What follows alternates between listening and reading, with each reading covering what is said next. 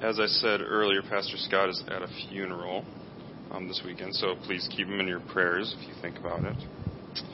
Um, I wasn't going to use this, but it's just too good of an illustration to use, so we're, we're going to do it anyways. Um, so this past year, um, me and uh, my wife Cami and um, we had seven, eight students go to districts this last year.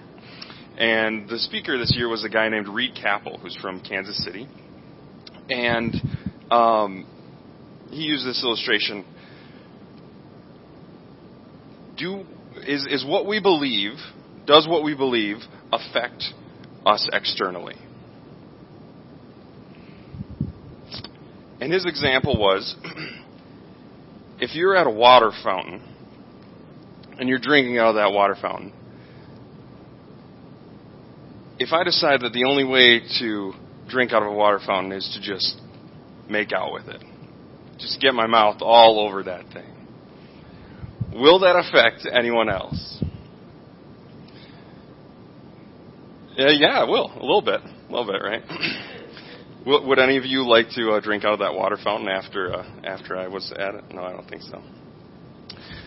We're talking about First Samuel this this morning. We're talking about Samuel and his early life, and a couple of the characters that we're going to run into. They had a problem with unbelief. They had a problem with understanding who God was and believing that who He said He was was who He was. So, if you would turn in your Bibles to 1 Samuel um, chapter 1. We're going to start at the very start of the book. Um, just a little background.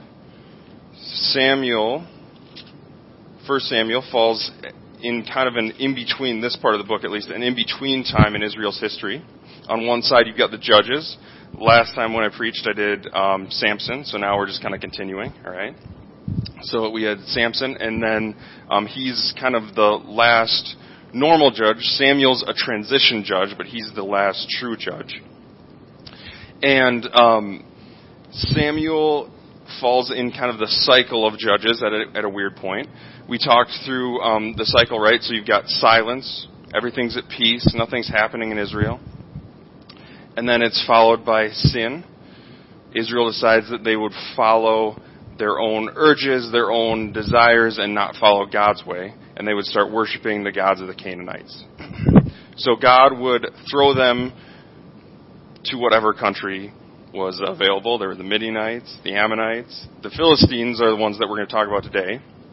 And the, the Philistines, or whatever country was in control, would enslave them. So we have slavery. And then that is followed by supplication the people asking God, "Come and save us. We need you. We need you." And then um, God would send a judge, um, and there were a bunch of different judges. You got ones that were very they were miraculous. Um, Deborah was one of those. Samson was one of those, and there's ones that were a little less um, miraculous, and they just have these really small mentions. There's a guy named Ehud who's pretty, who's pretty much an assassin. Um, he's he's one of my favorites, but they're pretty cool. But um, Samuel is the final judge, um, and he has a very interesting parallel story to that of Samson. So we're gonna we're gonna dive right in.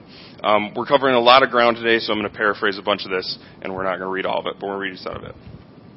So 1 Samuel 1 1. There was a certain man from Ramah, Ramathaim, uh, a Zephonite from the hill country of Ephraim, whose name was Elkanah, son of Jeroham, son of Elihu, son of Tahu, son of Zeph, an Ephraimite.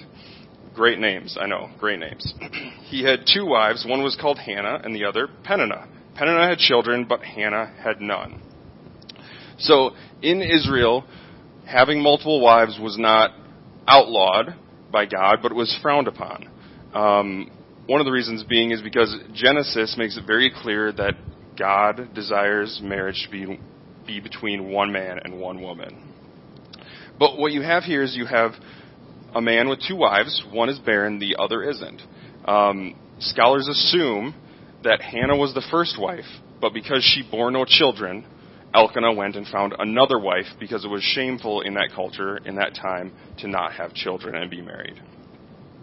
Um, so year after year, every single um, feast day, there were three big feast days, Elkanah would take his family and he would go down to Shiloh, where the tabernacle was, the tent of meeting, the temporary temple, um, and he would follow God's word and he would do the feasts and the sacrifices that were necessary. But as he did them, um, Peninnah would make fun of Hannah and tease her and harass her um, to the point of bitterness and tears. Um, it would interrupt their dinners, and, and Hannah always had a really hard time with it. But Elkanah loved Hannah and gave her a much bigger portion of everything else. Um, Elkanah would say, this is in verse 8, um, Hannah, why are you weeping? Why don't you eat? Why are you downhearted? Don't I mean more to you than ten sons? Guys, I don't think that's the best um, the best way to comfort your wife when she's in trouble. But um, so they were finished eating one time. Hannah went to the um, went to the temple or to the tabernacle, and she was praying, and she was praying silently.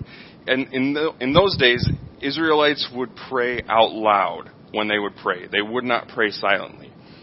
So Eli, who was the high priest at the time, sees her praying, and he's like, what is she doing? Her mouth is moving. No words are coming out. Is is she drunk? She's drunk. She's definitely drunk. I want I want to know what his thought process was with that. Like, so he walks up to this woman who's obviously distressed and rocking back and forth and mouthing words, and he comes up and says, "Put away your wine. Stop drinking. It's like ten in the morning. What are you doing?" And she says, "No, no, no, no." This is verse 15. No, not so, my lord. Hannah replied, I am a woman who is deeply troubled. I have not been drinking wine or beer. I was mourning out my soul to the Lord. Do not take your servant for a wicked woman. I am I have been praying here out of my great anguish and grief. Eli answered, Go in peace, and may God, the God of Israel grant you what you have asked. Um, so she leaves, and um, they they go back to where they're from, Ramah. Um, interesting note about Ramah. It only is called Ramath, um, Ramathil um, one time. The rest of the time it's just called Ramah. So the assumption is that it's kind of a regional name. It's not just a city. So they go back to Ramah, but um, once they're in Rama, she becomes pregnant. They're, they have a they have a child. Um, it's interesting because she makes this vow. Um, this is verse 19. Um, they leave, and then um, and then 20. So in the course of time, Hannah conceived and gave birth to a son. She named him Sam, Samuel, saying, "Because I asked the Lord for him." Samuel, the name in in in Hebrew, sounds like because I asked the Lord for him. That's why she names him Samuel. Um, so after the boy was weaned, he was taken to, to Eli and he was raised at the temple. Um, Elkanah confirms her vow. It's interesting at this time, um, husbands could actually nullify wives' vows. So um, Elkanah um, confirms the vow, and Samson grows up in the temple. Um, Hannah has a prayer of praise. We're going to get to that a little bit later. But now we get to Eli. So this is the second um, second set of characters that we're going to come across. So Eli was the high priest, and he had two sons. Um, great names, by the way. Um, so this is verse 12 of chapter 2. Eli's sons were wicked men. They had no regard for the Lord. Now it was the practice of the priests with the people that whenever anyone sacrificed offered a sacrifice, and while the meat was being boiled, the servant of the priest would come with a three pronged fork in his hand, and he would plunge it into the pan or kettle or cauldron or pot, and the priest would take for himself whatever the fork brought up. This is how they treated all the Israelites who came to Shiloh. So this is how, how the priests got their living. This is how they lived, was that they would take this fork, they would go um, with the sacrifice, and they would plunge it in, and whatever came out, that was theirs. But usually this was done after the fat had been burned off, after the best pieces had been given to the Lord. these two sons, their names were Hophni and Phinehas, decided that the best way to do this would be they would send a servant and they would do it just after the cow had been killed. And they would go and they, they would say, You need to give us what the priests, the, the priest tax, pretty much. You need to give us your meat. And they would say, Whoa, whoa, whoa, hold on. We haven't even given the best parts to God yet. And Hophni and Phinehas would say, No, no, no, no, you need to give it to us. So they would take the best parts, sometimes while it was still raw, for themselves. Great priests, right? Super nice guys. Um, and that's how they did it in Shiloh. Um, so and they they almost got violent sometimes. Verse 16: If the man said to him, "Let the fat be burned up first, and then take whatever you want," the servant would then answer, "No, hand it over now. If you don't, I'll take it by force." This sin of the young men was very great in the Lord's sight, for they were treating the Lord's offering with contempt. Um, but Samuel was ministering at the same time as a boy in the temple. So you have this dichotomy of you have the wicked priests, right, Hophni and Phinehas, which, by the way, their names, Hophni and Phinehas, those are Egyptian names. They're completely different from everyone else's name. Um, which is which may some scholars say that means that Eli probably married an Egyptian woman, and um, that's where that's where the, it comes from, and that's why they are on one level doing what they do. Um, but Eli was was old, um, and as he was as he was um, doing his stuff, a uh, a prophet of the Lord came to him, and the prophet says, Eli, your sons are the worst, all right? Most translations call them scoundrels, right? Which I think is just funny that they call them scoundrels. But um they are scoundrels. They are just the worst priests ever. They shouldn't be doing what they're doing. And so um God is going to judge your house. It's going to be bad. Um, this is verse 30 of chapter 2. Therefore, the Lord, the God of Israel, declares, I promise that your house and your father's house would minister before me forever. But now the Lord declares, For uh, far be it from me, those who honor me I will honor, but those those who despise me will be dis- disdained.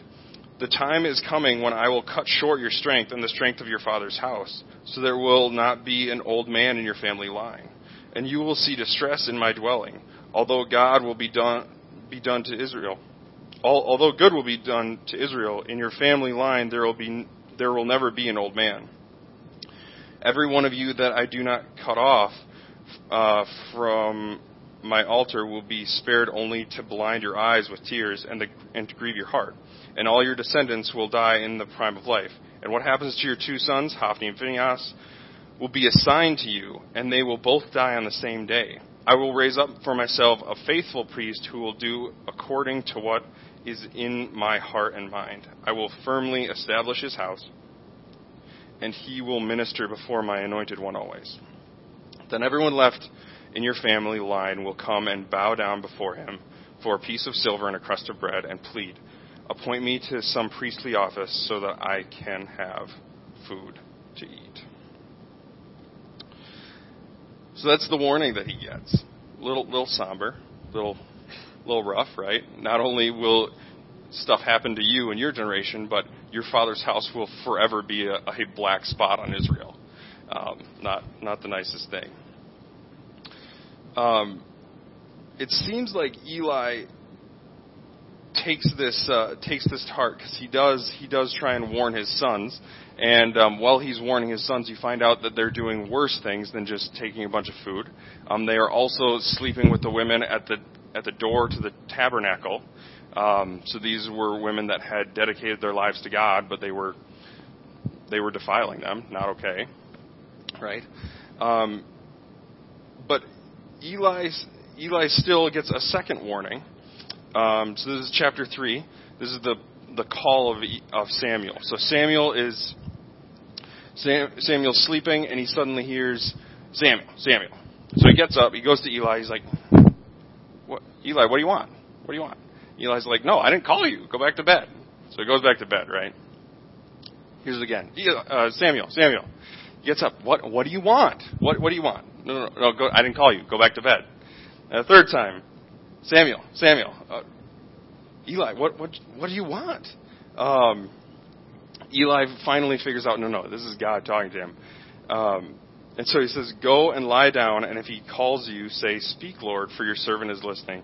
So Samuel went and lay down in his place. The Lord came and stood there, calling as the, as the other time, Samuel, Samuel. Then Samuel said, Speak, for your servant is listening. So this is uh, verse 11 of chapter 3.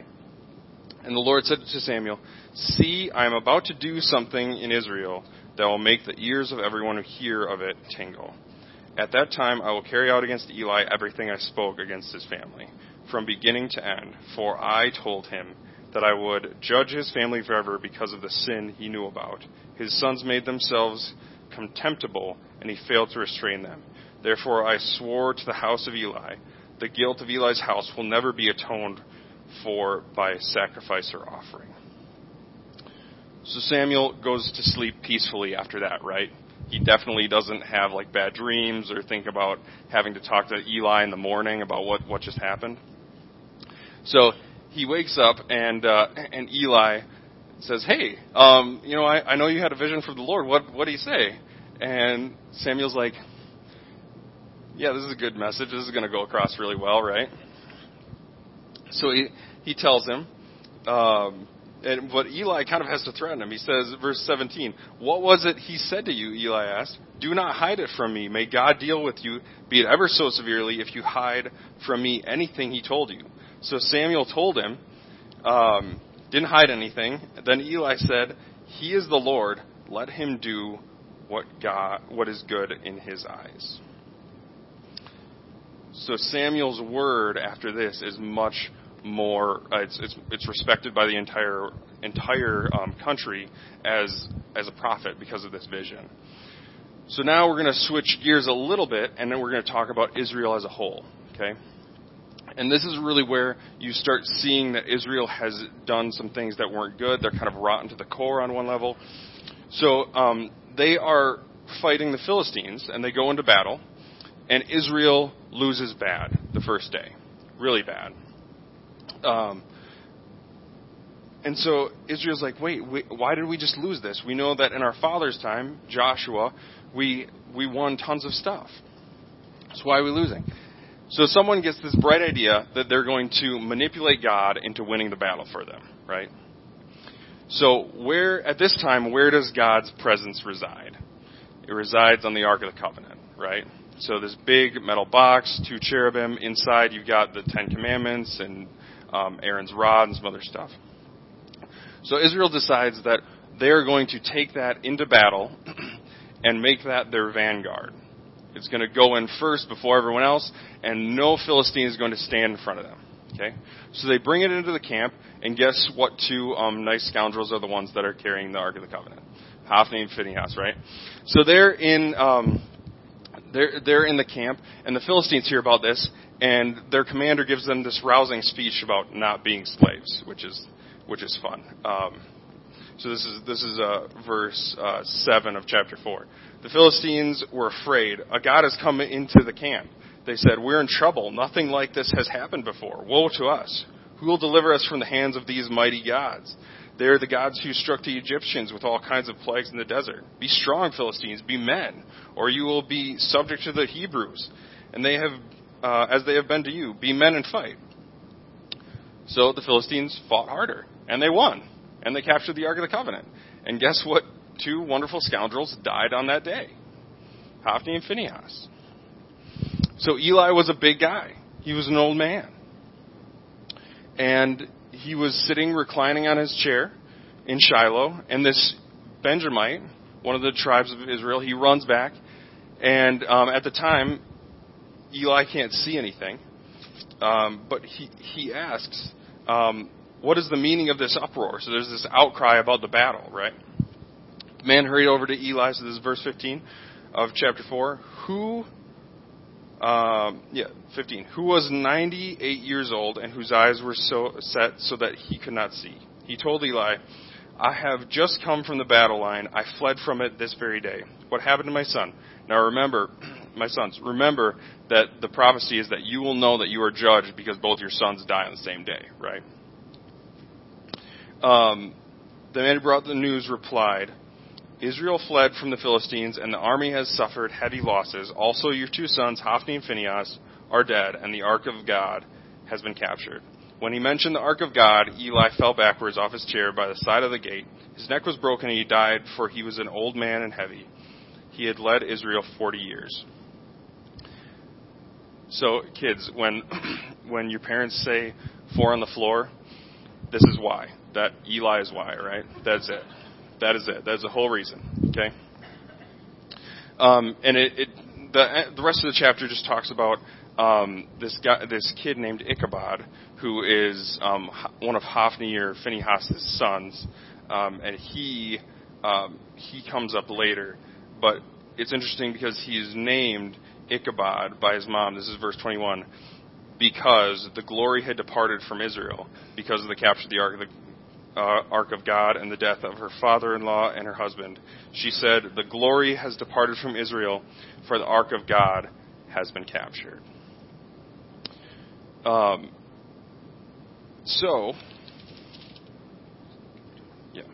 So um, the ark is in in the hands of the Philistines, right? The Philistines have five cities. It's kind of this um, pentagon of cities, and they take the ark and they're all celebrating, right? And they put it in their temple, okay? And they put it in front of this guy named Dagon. Dagon is this god who's like half fish, half man. Um, he's real weird looking, real weird looking. But they put it in front of it and they they close up the temple for the night and they leave. And the next morning they come out and this huge statue of Dagon is bowing down to the ark.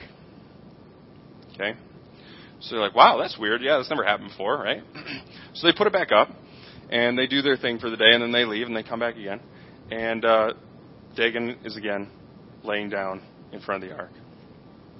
Um, so, as as a Philistine, you have to remember that they think in territorial gods. Okay, every single country had their own god.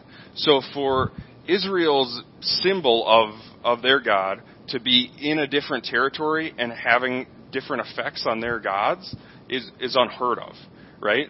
So they're like, "Whoa, what is happening?" Um, it, it falls down again, and its hands break off on the doorpost, um, which I think is kind of an interesting symbol, just because um, lots of the the hands were used in sacrifices um, in pagan pagan uh, rituals and that kind of thing.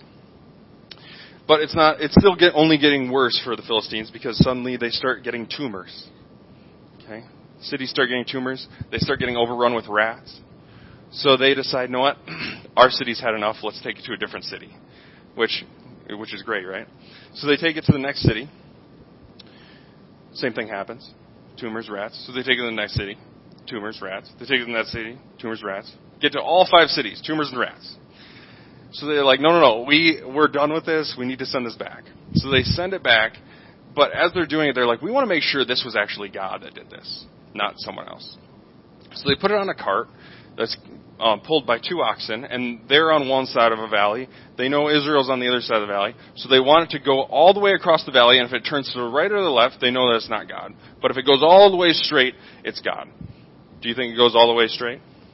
It goes all the way straight. It goes all the way there. Whoa, Thanks, Rich. Um, goes all the way there, and the, the Israelites take it. The interesting thing is that the Israelites who take it are not as reverent as the Philistines. Okay? Does it say that anyone tried to touch or look inside of the Ark of the Covenant? No, the Philistines didn't at all. They just left it, right? The Israelites, they get it. Um, so this is ver- chapter 6, all right? Um, so the people, now there's um, uh, chapter 6, verse 13. Now the people of Beth Shemesh were harvesting their wheat in the valley, and when they looked up and saw the ark, they rejoiced at the sight. Um, so they start working on it, and there's um, there's these uh, golden tumors and rats that the, the Philistines sent as kind of this offering to pay for like some of the stuff they did, kind of thing. But um, it says in verse 19, but God struck down some of the men of Beth Shemesh, um, putting 70 of them to death um, because they had looked into the ark of the Lord. The people mourned because of the heavy blow the Lord had dealt them. And the men of Beth Shemesh said, who can stand the present, in the presence of the Lord, this holy God, to whom will the ark go up from here? Um, so it's very interesting that the Philistines were the ones that actually had a more um, a higher view of God on one level than the Israelites. Um, so Samuel ends up going and he he takes out the Philistines. He beats them in battle, um, and he solidifies himself as judge. Um, so all of chapter seven is him beating the the Philistines, and the, the chapter ends with this. Verse 15. Samuel continued as judge over Israel all the days of his life. From year to year, he went on a circuit from Bethel to Gilgal to Mizpah, judging Israel in all these places, but he always went back to Ramah, where his house was. And there he also judged Israel, and he built an altar there to the Lord. So that's that's the final judge. He's it. After this, we start the United Kingdoms, um, which are just as messed up as the judges. There's just one guy who's in charge for 120, or three guys in charge for 120 years. That's the only difference.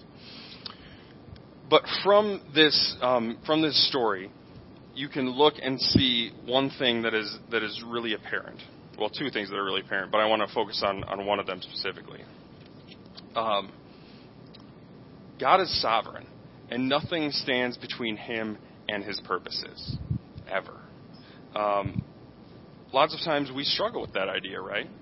Because on one level, God is a personal God that we can talk to, that we can um, have a relationship with, but at the same time, He has this geopolitical purpose that he is working for towards. Um, when Christ comes back, he's going to set up his own kingdom, and there are pieces that have to be in place for that to happen, and he's doing that. Um, but God's purposes, they they will not be thwarted. Um, it's interesting if we go back to chapter two, um, Hannah's prayer. All right. Then Hannah prayed, prayed and said, My heart rejoices in the Lord. In the Lord my horn is lifted high. My mouth boasts over my enemies, for I delight in your deliverance. There is no one holy like the Lord. There is no one besides you. There is no rock like our God. Do not keep talking so proudly, or let your mouth speak with arrogance, for the Lord is a God who knows, and by him deeds are weighed. The bows of the warriors are broken, but those who stumble are armed with strength. Those who are full hire themselves out for food, but those who are hungry hunger no more. She who is barren has bore seven children, but she who has had many sons pines away. The Lord brings death and makes life. He brings down to the grave and he raises up. The Lord sends poverty and wealth. He humbles and he exalts. He raises the poor from the dust and lifts the needy from the ash heap. He seats them with princes and has them inherit a throne of honor. God's purposes don't go astray, ever. The fact that the uh, that the um, Ark of the Covenant wasn't at Shiloh anymore sets the stage for David and Solomon wanting to build the temple and actually having a solid house where the Ark of the Covenant can go. Um, the other big big thing that I want to bring up is the difference between su- success and failure in life is our regard for the Lord. It says that Hophni and Phinehas had no regard for the Lord. But when you talk about Samuel, it says over and over again that Samuel knew God. All right? Again, the Philistines, they treated the ark on one level with respect. They didn't try and look inside it, they didn't touch it, they didn't try and open it. But when Israel, who are supposed to know who God is, are supposed to know his precepts, they look all over it. They're touching it, whatever happens. Some translations say uh, 50,000 people die that day. Other translations say 70. But um, regardless, there were people that did not treat the ark with reverence. Again, when you look at the battle um, that the Philistines won, um, over and over again in Deuteronomy and Leviticus, God tells them, if you follow me, if you keep my commandments, you will be conquerors. It says that you could walk wherever you walk, you wouldn't have to fight anyone, and you'd ha- that's your land. That's it. And Israel decides, no, no, no, we need to try and manipulate God. The real issue wasn't that the Philistines were too strong. It was that Israel was too spiritually weak. That was the issue. Um, First Samuel over and over again talks about that pride and unbelief are what brings people down. And that's what this is. Hophni and Phinehas, they were priests in the tabernacle, and they didn't know who God was. So, my question for you today is Who is God to you? Okay? If you don't know who God is, if you don't have any regard, as it says, for God, then I encourage you to talk to someone. Talk to who brought you, talk to me, talk to any of the other elders. Um, we would love to talk to you about who, who God is. Let's pray. Dear Jesus, we thank you for this day. We thank you for um, our time together, Lord. We thank you that you have a plan, that you are sovereign over all of us, Lord. Um, we ask that you would bless us and help us to trust you well. Help us to um, just help our unbelief, Lord. Help us to put away our pride and help us to believe um, in who you are and what you are doing. We love you, Father God, in Jesus' name. Amen.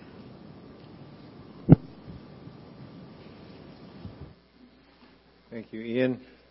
Let's close our service by standing together and singing a hymn of response great song that speaks of the sovereignty of God, sovereign over us. Stand if you can.